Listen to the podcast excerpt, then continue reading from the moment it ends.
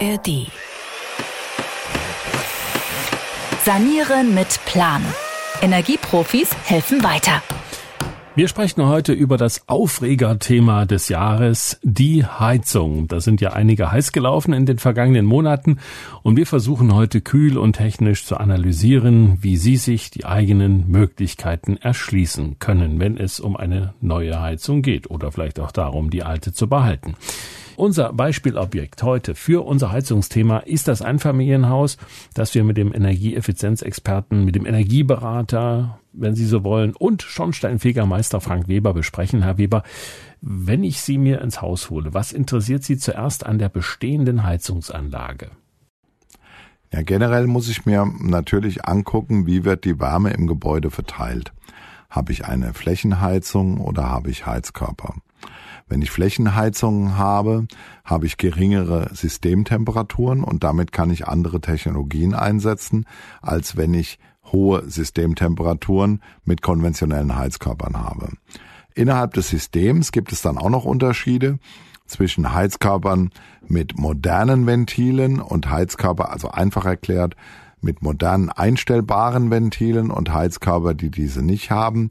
Wenn die Heizkörper nachrüstungsfähig sind. Also wenn man einstellbare Ventile dort einbringen kann, kann ich auch die Systemtemperatur wieder absenken und die Tür für andere Technologien weiter aufstoßen. Dann gibt es viele technische Unterscheidungen, ob es ein Einrohr- oder ein Zweirohrsystem ist, ob ich äh, verschiedene Heizstränge habe, die ich einzeln regulieren kann und vieles mehr.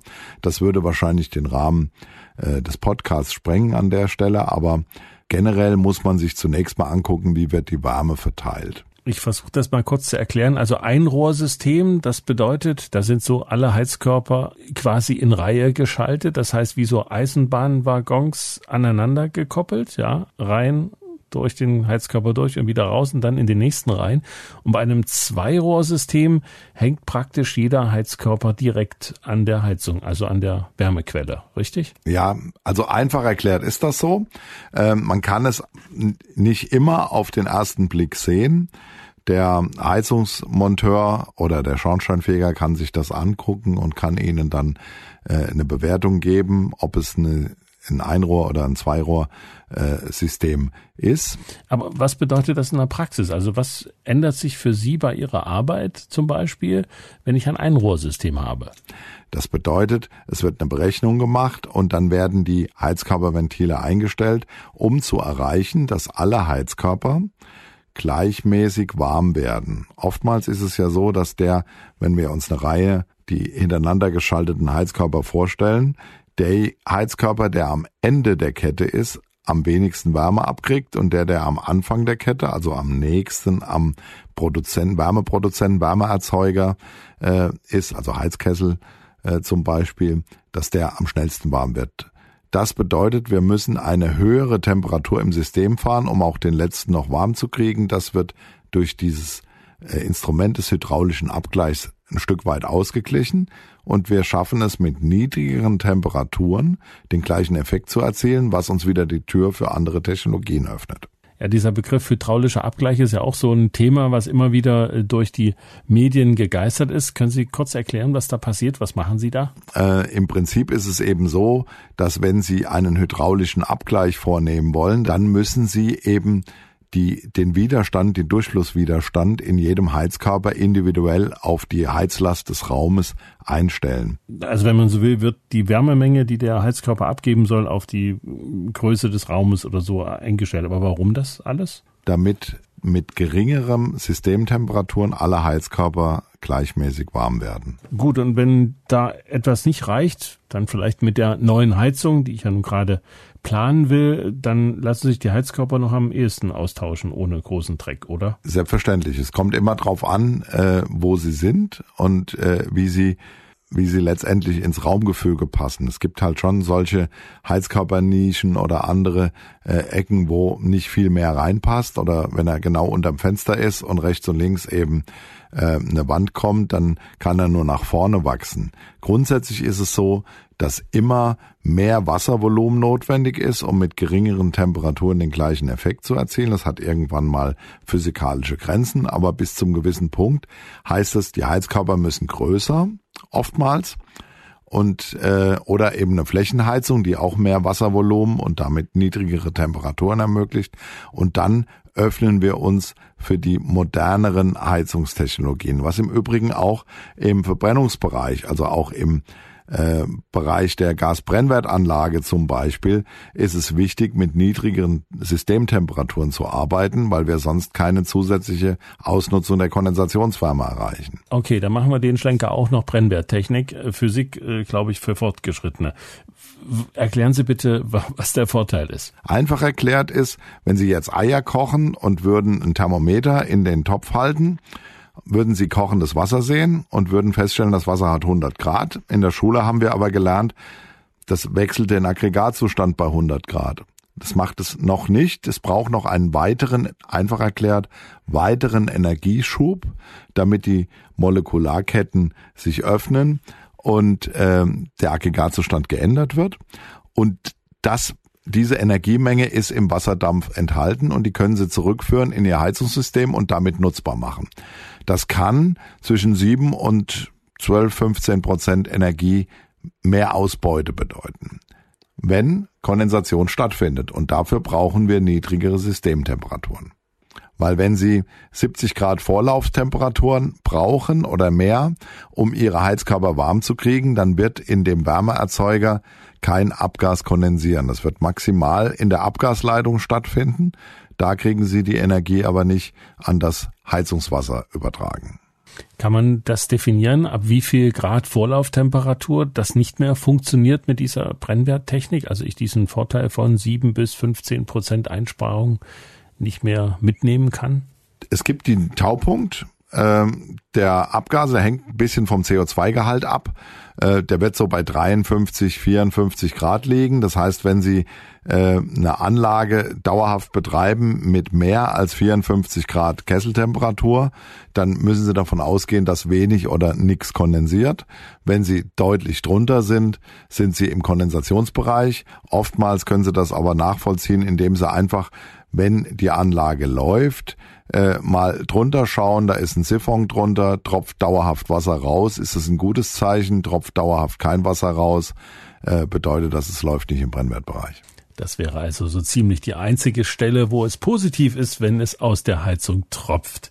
Nun haben wir sehr viel über die Heizkörper erfahren. Wir haben den hydraulischen Abgleich erklärt bekommen, wissen also nun, dass der dafür da ist, dass die Heizkörper in den jeweiligen Räumen so viel Wärmemenge bereitstellen können, dass es auf der einen Seite warm wird und dass wir auf der anderen Seite nicht zu viel Energie vergeuden dabei. Wer stellt uns nun die Wärme zur Verfügung in der Zukunft? Die Rede ist immer sehr viel von der Wärmepumpe. Gehen Sie damit, dass das die Heizung der Zukunft werden wird bei uns? Es kommt sehr stark darauf an, wie der Gebäudeverstand sich verändert. Äh, das bedeutet, wenn wir äh, mit konventionellen Heizkörpern und äh, nichts am System und nichts an der Haustechnik im Gebäude ändern, dann wird der Umstieg von der bisherigen Ölheizung eins zu eins auf die Wärmepumpe zu wahrscheinlich zu einer exorbitant hohen Stromrechnung führen, was nicht im Sinne äh, der Verbraucher sein kann in dem Zusammenhang. Also wenn man ähm, nach einer ökologischen Alternative zur bisherigen Ölheizung sucht, was ja viele äh, tun, dann sollte man sich schon mal mit dem Thema Pellets auch auseinandersetzen. Trotzdem ist es immer sinnvoll, alles zu tun am Gebäude, um zunächst mal daran an der Schraube, an der Stellschraube zu arbeiten, weniger zu verbrauchen, weniger Leistung auch zu brauchen, weniger Systemtemperaturen zu brauchen, um äh, mit weniger äh, Energie das Gebäude zu erwärmen und dann äh, sich anzuschauen, was für eine Technologie kommt denn für mich noch in Frage. Hm, das heißt, je gedämmter ein Haus ist, umso eher äh, taugt es dann vielleicht auch für die leicht niedrigeren äh, Vorlauftemperaturen der Wärmepumpe. Natürlich. Also umso weniger Energie, umso weniger Wärme äh, ich im System brauche, desto besser ist unser effektiver läuft die Wärmepumpe. Meistens werden die Wärmepumpenleistungszahlen angegeben äh, mit einer Zahl, das können Sie in den Prospekten vergleichen. Ich sage jetzt mal eine Hausnummer 357. Also 35-7 steht für 35 Grad Vorlauftemperatur und 7 Grad Außentemperatur. Das heißt, die höchste Jahresarbeitszahl, die höchste Leistung erreicht diese Pumpe äh, bei 35 Grad Vorlauftemperatur zu den Heizkörpern hin und 7 Grad Außentemperatur. Äh, jetzt können Sie sich natürlich selbst ein Bild darüber machen, wie oft Sie die Konstellation haben. Ähm, das wird nicht in jedem Gebäude der Fall sein und da muss man an den Stellschrauben drehen oder eben auf eine andere Technologie setzen und das Deswegen bin ich auch dafür, technologieoffen an diese äh, Aufgabe der CO2-Reduzierung heranzugehen. Wenn wir äh, mit Pellets oder mit einem äh, Biomassebrennstoff arbeiten, ist auch gegeben, dass wir CO2-neutral unterwegs sind. Das darf man nicht vergessen werden in der ganzen Debatte. Das heißt also, wenn Sie Ihren Plan fertig haben oder der Installateur, dann weiß ich, ah, ich bekomme mit einer Wärmepumpe das Haus überhaupt warm und es kommen diese Installationskosten auf mich zu und auch so ungefähr diese Betriebskosten unter den Bedingungen, wie ich die dann halt nutze. Ja, es gibt schon ein relativ breites Spektrum, welches durch Wärmepumpen abgedeckt werden kann, wenn es um die Frage geht, bekomme ich das Haus warm.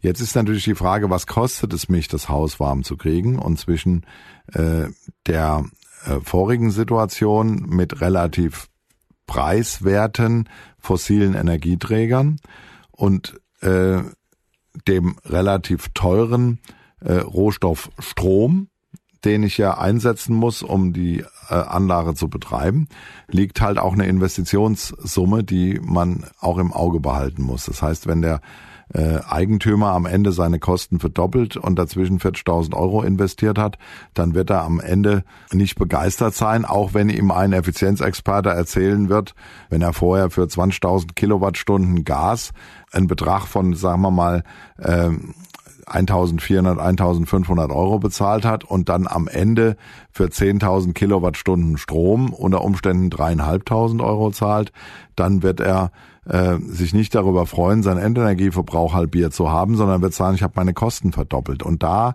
steht eben dazwischen, das Gebäude erstmal im Blick zu haben und die Haustechnik im Blick zu haben.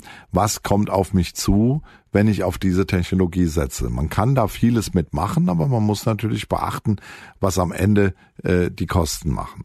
Wir sind jetzt über Wärmepumpe und Pelletheizung nicht hinausgekommen. Gibt es noch etwas anderes, was im Anflug ist oder kann man irgendwie was kombinieren, was vorhanden ist?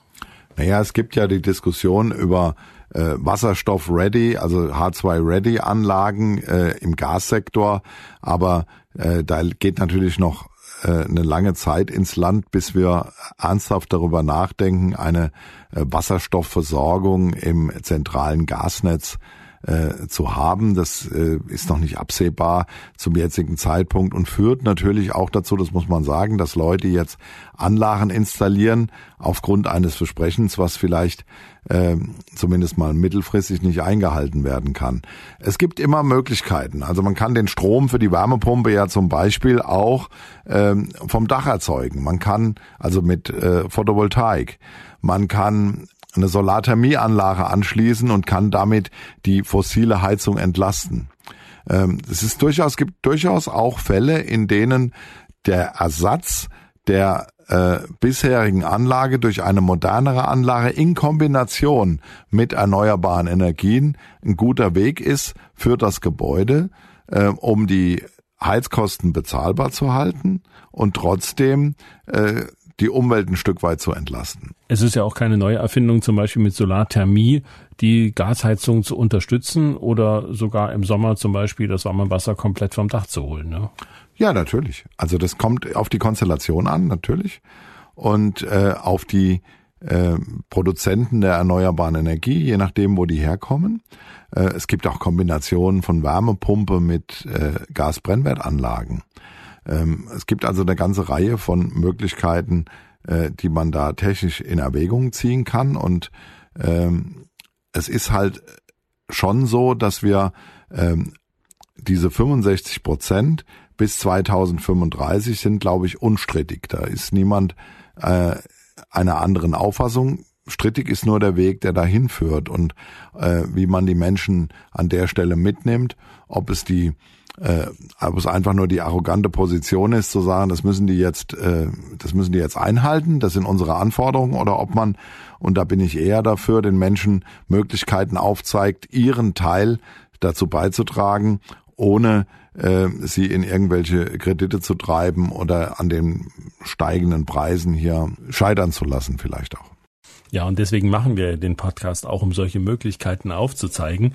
Und äh, um mal ein bisschen in die Zukunft zu schauen äh, des Podcasts, wir wollen zum Beispiel mit einem Wärmepumpeninstallateur reden, der das seit über 25 Jahren macht und äh, viele diese Vorurteile, die wir ja in den vergangenen Monaten auch gehört haben, überhaupt gar nicht verstehen kann. Das wird zum Beispiel ein Thema sein. Wir werden gucken, was genau da oben aufs Dach kommen kann, wie man überhaupt da hochkommt, welche bautechnischen Voraussetzungen ich im Haus, im Keller, vielleicht in der Garage und so weiter nutzen kann für eine Solaranlage mit Speicher und so weiter.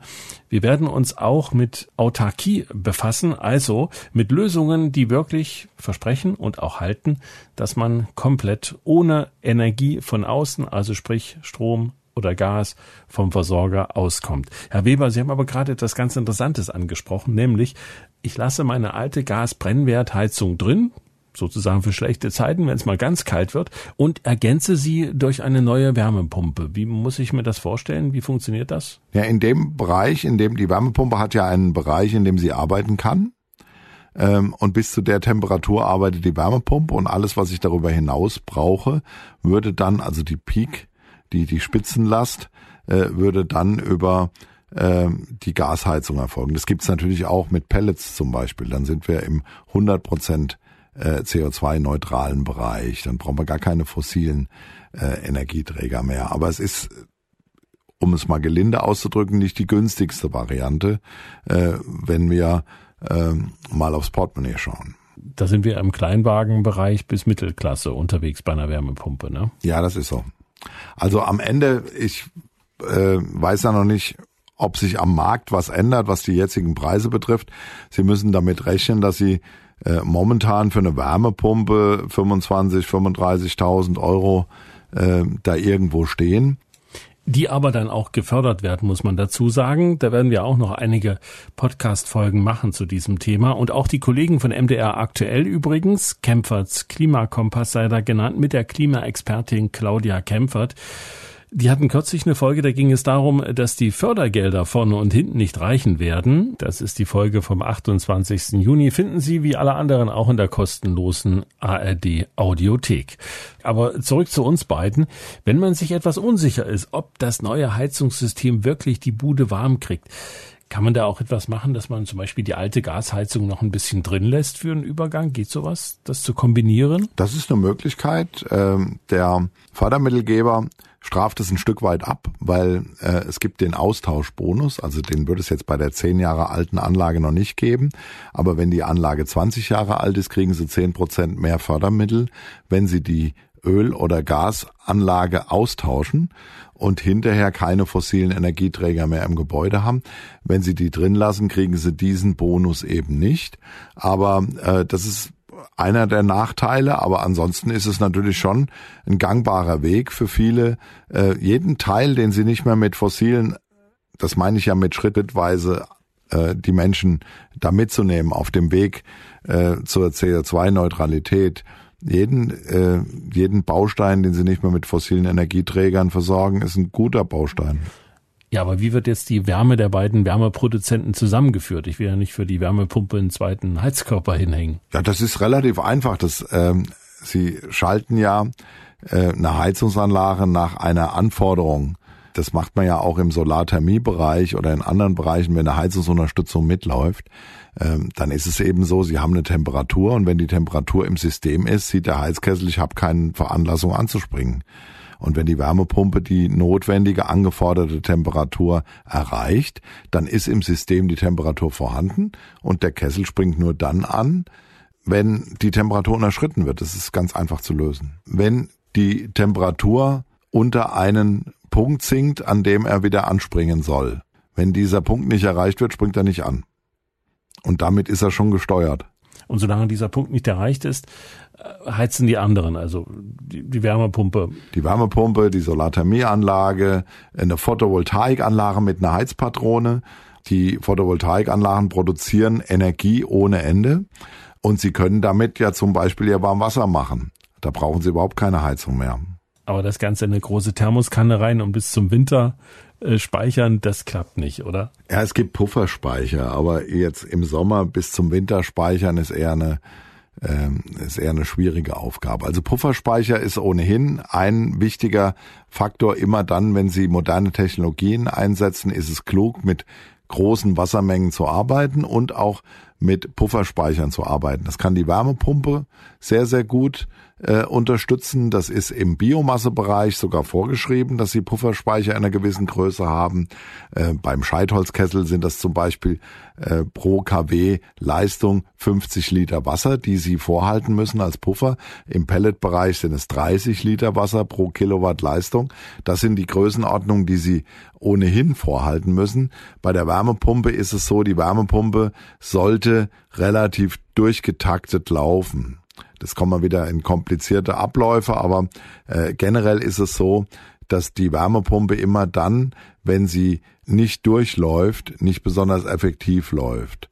Und deshalb kann mit Pufferspeicher erreicht werden, dass sie einfach intelligenter taktet und damit weniger Strom braucht. Und das sind wir wieder bei Ihrem Lieblingsthema, das Ganze immer ganzheitlich zu denken. Also nicht nur einfach eine Heizung sich auszusuchen, sondern auch zu überlegen, wann bin ich eigentlich zu Hause? Was mache ich mit der überschüssigen Energie, die mir die Sonne liefert, also zum Beispiel Solarthermie oder eben Photovoltaik, wo gehe ich hin damit? Äh, das einfach ins Netz einzuspeisen ist wahrscheinlich nicht die günstigste Variante bei den Vergütungen, die man da aktuell bekommt, oder? Das kann man sich recht einfach ausrechnen. Ich kann ihn ja auch in Batteriespeicher bringen. Oder eben auch einen Pufferspeicher mit einer Heizpatrone zu versorgen. Das ist mit Sicherheit nicht die effizienteste äh, Methode, warmes Wasser zu erzeugen, aber es ist mit Strom, der ohnehin ungenutzt äh, sonst irgendwo unterwegs wäre oder für wenige Cent eingespeist wird, dann schon sinnvoll. Aber wir merken schon, das ist eine Überlegung mit ziemlich vielen Unbekannten. Bekommt man da von Ihnen auch Hilfe? Also können Sie das mal ausrechnen, was passiert, wenn ich das so oder so nutze? Weil so ein Speicher ist ja auch nicht kostenlos, ne? Der Stromspeicher da in der Garage oder im Keller. Grundsätzlich ist es so, dass wir ähm, eine Heizlastberechnung machen können und da auch eine Aussage äh, drinstecken kann, äh, wo kommt die Energie her, also wie viel brauche ich überhaupt und wie viel Prozent davon kann ich erzeugen und werde ich auch erzeugen über diese Technologien. Das ist ja sehr volatil, also im Sommer relativ viel, im Winter natürlich schon weniger. All das äh, spielt natürlich eine Rolle. Äh, grundsätzlich sind wir wieder bei dem Thema individueller Sanierungsfahrplan und dann äh, mit der Fachwelt sich auseinanderzusetzen. Diejenigen, die die Anlagen äh, verkaufen und installieren, die sollten sich natürlich auch äh, darin auskennen, was sind denn die Auswirkungen. Ja, also ich werde ja heute kein Produkt am Markt kaufen, von dem ich nicht vorher weiß, was bedeutet das für mich äh, in meinem äh, Gebäude, was sind die Kosten, die dafür notwendig sind, aufzubringen, wie groß muss die sein und was wird die am Ende für mich leisten. Und der Pufferspeicher, das Thema wollen wir wenigstens auch noch berühren, gut überlegen, wo der hinkommt und die Statik immer mitdenken. Ne? Die Statik immer mitdenken, weil wir ja hohe Punktbelastungen haben und das muss man sich schon mal angucken. Also ich sage jetzt mal, wenn man äh, eine Wärmepumpe äh, da an die Wand hängt oder äh, ein Gasbrennwertkessel, dann ist die Statik oder ein Heizkessel auf den Boden stellt, ist die Statik äh, nicht das Thema. Aber sobald man die Bodenplatte verlässt äh, und irgendwo in einem oberen Stockwerk eine hohe Punktbelastung auf den Boden bringt, dann kann es schon äh, zu Problemen kommen.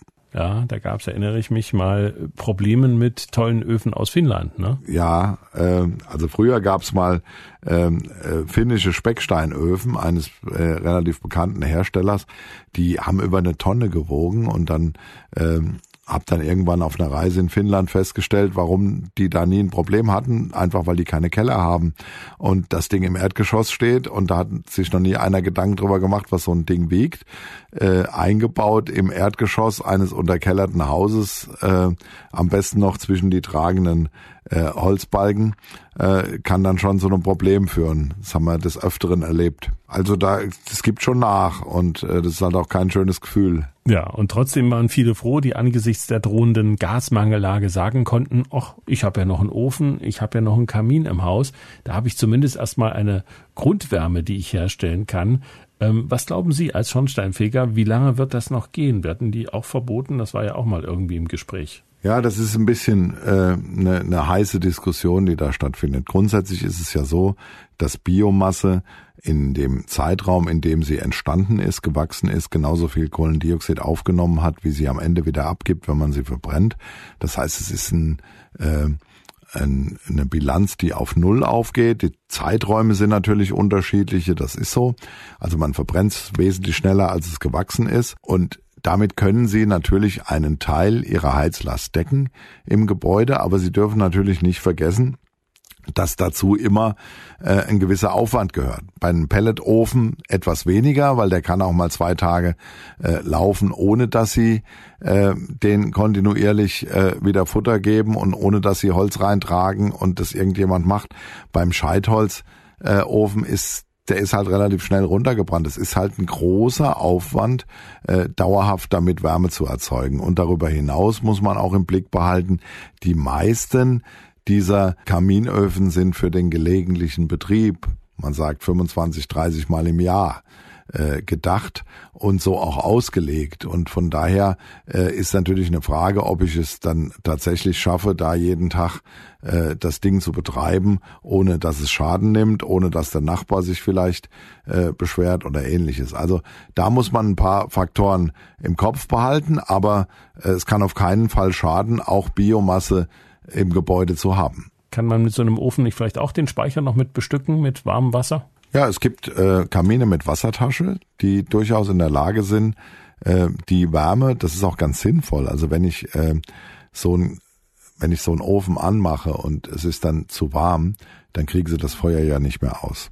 Das heißt, bevor ich jetzt ein Fenster aufreiße, um die Wärme wieder rauszukriegen, die mir vielleicht zu viel entstanden ist, insbesondere bei schon sanierten Gebäuden ist es oft so, dass man eine große Scheibe mit viel Feuer haben will, dann wird ein Kaminofen eingebaut, der viel zu groß ist von der Leistung für den Raum und innerhalb kürzester Zeit haben wir saunaähnliche Bedingungen da drin, also wird das Fenster aufgemacht. Da ist es natürlich sinnvoller, wenn man tatsächlich auch bei den Anlagen äh, den Wasserkreislauf, den Heizkreislauf mitbedient. Da gibt es Anlagen mit Wassertasche, die schon äh, sehr gute Dienste leisten. Und da ist es auch viel einfacher, äh, letztendlich das gesamte Gebäude und nicht nur den Raum, in dem die Anlage steht, warm zu kriegen. Können Sie mal eine Größenordnung nennen, was so ein Ofen kosten würde, wenn der das kann? Naja, der, der muss schon geeignet sein für Wassertasche. Es sind also schon Geräte, die äh, im Prinzip dafür geeignet sind und vom Hersteller so konstruiert wurden. Ähm, man muss äh, im Blick halten, dass ich den Pufferspeicher auch da wieder brauche, weil in dem Augenblick muss ich ja irgendwo mit der Wärme hin. Und äh, naja, für den reinen Ofen ohne die äh, Installation und so weiter werden sie wahrscheinlich mit äh, zwischen 1.500 und äh, 2.500 Euro, wenn sie ein guten, gutes Gerät haben wollen, rechnen müssen. Das geht ja eigentlich noch. Hätte ich jetzt mehr erwartet, ehrlich gesagt. Ja, das geht natürlich auch nach oben ohne Grenzen. Also es gibt auch äh, Kachelöfen für 100.000 Euro. Also von daher nach oben sind da keine Grenzen gesetzt. Ich habe jetzt mal im unteren Preissegment was aufgegriffen, die es durchaus auch gibt. Aber auch da äh, ist natürlich immer die Frage, Angebot und Nachfrage bestimmen den Preis. Und äh, die Nachfrage ist äh, in diesem Bereich in den letzten Monaten immer höher gewesen als das Angebot. Und damit sind die Preise natürlich auch geklettert. Also immer mal nachfragen beim Kaminofenbauer Ihres Vertrauens, einfach mal ein Angebot einholen und dann kann man das besser einschätzen. Das heißt, ich bündel diese Möglichkeit nochmal. Ich nehme eine Wärmepumpe und ergänze diese durch eine vielleicht sogar schon bestehende oder wie auch immer aufgerüstete Anlage mit einem Kamin, Schrägstrich Ofen, um dann auch, wenn es mal wirklich kalt wird oder wenn ich warmes Wasser brauche, da auch noch eine kleine Reserve zu haben. Wäre das eine Möglichkeit? Das ist eine mögliche Idee. Man muss halt gucken, geht das überhaupt? Es gibt Gebiete, ähm, in denen die äh, das Verfeuern von festen Brennstoffen, aus welchen Gründen auch immer, äh, nicht mehr zugelassen ist. Da dürfen sie das gar nicht. Und es gibt Gebiete, da ist das kein Problem. Man muss natürlich darauf achten, dass die Ableitbedingungen eingehalten werden. Die sind immer kontinuierlich verschärft worden in den letzten Jahren. Ähm, das heißt, die Schornsteine müssen so, so gestaltet sein, dass die Abgase praktisch in den freien Luftstrom kommen und nicht runtergedrückt werden und nicht irgendwelche Menschen belasten. Äh, all das muss beachtet werden. Aber wenn Sie das beachten und mit dem Schornsteinfeger vor Ort darüber sprechen, der Ihnen dann nochmal sagt, worauf Sie konkret in Ihrer Wohnung, in Ihrem Haus achten müssen, ist das eine Variante, die Sie durchaus machen können. Das heißt nochmal zum Mitschreiben, die verschiedenen Varianten, über die man zumindest mal nachdenken kann. Wärmepumpe einbauen, parallel dazu die alte Gasheizung noch in Betrieb lassen. Hm kann ein bisschen die teuerste Variante sein. Wir haben den Pufferspeicher erwähnt, der Wärme speichern kann, die zum Beispiel von der Wärmepumpe kommen kann, die effizienter arbeitet, wenn sie durchläuft. Ne? Dann kann das warme Wasser aber auch vom Dach kommen, sei es als Solarthermie oder dass die Photovoltaik da oben eine Heizpatrone betreibt. Allerdings auch das sollte man sich vom Installateur mal durchrechnen lassen. Und dann hatten wir noch die Wassertasche am Kamin, die auch den Pufferspeicher erwärmen kann. Gibt auch Pellet-Kaminöfen. Oh. Also es ist zumindest günstiger als ein ähm, Pellet-Zentralheizungskessel mit allem, was Sie dann brauchen. Äh, wobei also immer darauf zu achten ist, wenn Sie Wassertasche haben, achten Sie auf den Pufferspeicher. Dass das funktioniert, ja, damit da nichts kocht. Okay, warum? Naja, wenn Sie ein Feuer machen in irgendeiner Form, dann müssen Sie natürlich darauf achten, dass das ja nicht auf den Knopfdruck ausgeht. Also wenn Sie mit äh, Gas oder Öl heizen und äh, die Temperatur, die Grenztemperatur erreicht ist, dann machen Sie einfach den Hahn zu und dann geht das Feuer aus. Das ist ja bei festen Brennstoffen nicht so einfach.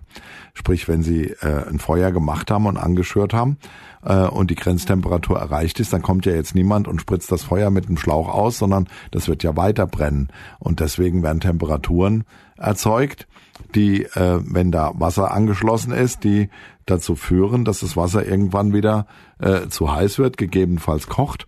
Und da muss man natürlich einen großen Pufferspeicher haben, der gewährleistet, dass diese Nachlaufphase abgedeckt wird. Nun haben wir diese Vorschläge auch gemacht, weil das natürlich welche waren, die nicht so sehr diskutiert wurden in der Vergangenheit in der Öffentlichkeit dass das nicht der Goldstandard ist, um das Klima zu retten, alles, das ist auch klar. Wie sieht der aus? Oder was wäre die optimale Variante? Die optimale Variante, wir äh, optimieren das Gebäude und brauchen außer einer Photovoltaikanlage und einer Wärmepumpe gar nichts, ist natürlich, gibt es auch, ne?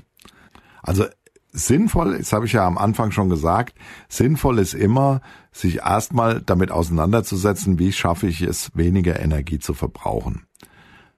Und wenn ich das geschafft habe, also wenn ich die Varianten, die ich dafür machen muss, abgewogen habe und sage, okay, äh, jetzt 100.000 Euro, 150.000 Euro in mein Haus zu investieren, das ist mir dann doch ein Ticken zu hoch, dann kann ich auch über andere Varianten nachdenken. Aber erstmal mehr Energie erzeugen und nicht zu gucken, wo es hingeht, ist natürlich nicht sinnvoll sagt Frank Weber, Energieeffizienzfachmann und genannter Schornsteinfegermeister. Mit ihm haben wir über Heizungen gesprochen, über die verschiedenen Varianten, die es geben könnte. Wir empfehlen in diesem Zusammenhang auch die Podcast-Folgen 1 bis 3. Da geht es um den individuellen Sanierungsfahrplan, die Gebäudehülle, Stichwort Dämmung und um Lüftungssysteme. Und wir merken uns zum Googlen dreimal E, den Buchstaben, ja.